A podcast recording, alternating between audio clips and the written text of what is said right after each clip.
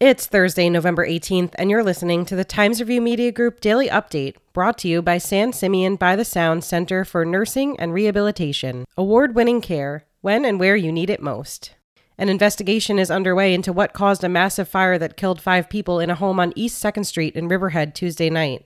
Firefighters arrived at the scene shortly before 11 p.m. and found heavy fire inside the building, with multiple people evacuating and others still trapped inside. The five victims were found on the third floor of the multifamily home and were described by friends as a mother, her adult son, teenage daughter, and two adult nephews who had moved to Riverhead from Guatemala. Suffolk County police officials are still working to determine what sparked the blaze, but said it does not appear to be criminal at this time. It's been two weeks since polls closed in Southold Town on Election Day, and attorneys are still continuing to examine contested ballots, officials at the Suffolk County Board of Elections reported Wednesday morning.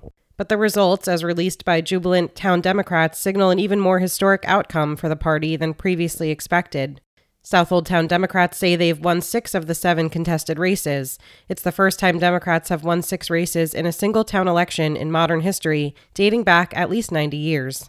Should the results hold up as they become certified come January, the town board will feature a 3 to 3 split with a Republican supervisor, a Democrat led highway department, a justice from each party, and a board of trustees featuring four Democrats and one Republican. Just three years ago, only two of 18 elected posts in town were held by Democrats. In 2022, that number will climb to nine. And a memo from the attorney representing the Enclaves Hotel and Restaurant proposal has emphasized that community opposition is not enough legal evidence to halt the bid. Addressed to the Town Zoning Board of Appeals, the November 1st memorandum outlines the applicant's response to a contentious public hearing that went for nearly four hours in a packed town hall last month. Attorneys for the project argued that community opposition consisted of personal anecdotal testimony and speculation and is insufficient as a matter of law. Advocates also say that traffic concerns are unsubstantiated and that a resort hotel is a specially permitted use in the Hamlet Business District.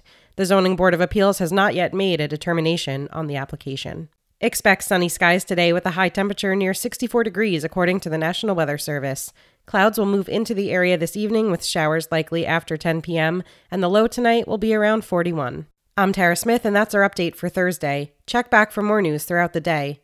Once again, today's report was brought to you by San Simeon by the Sound Center for Nursing and Rehabilitation. Award winning care, when and where you need it most.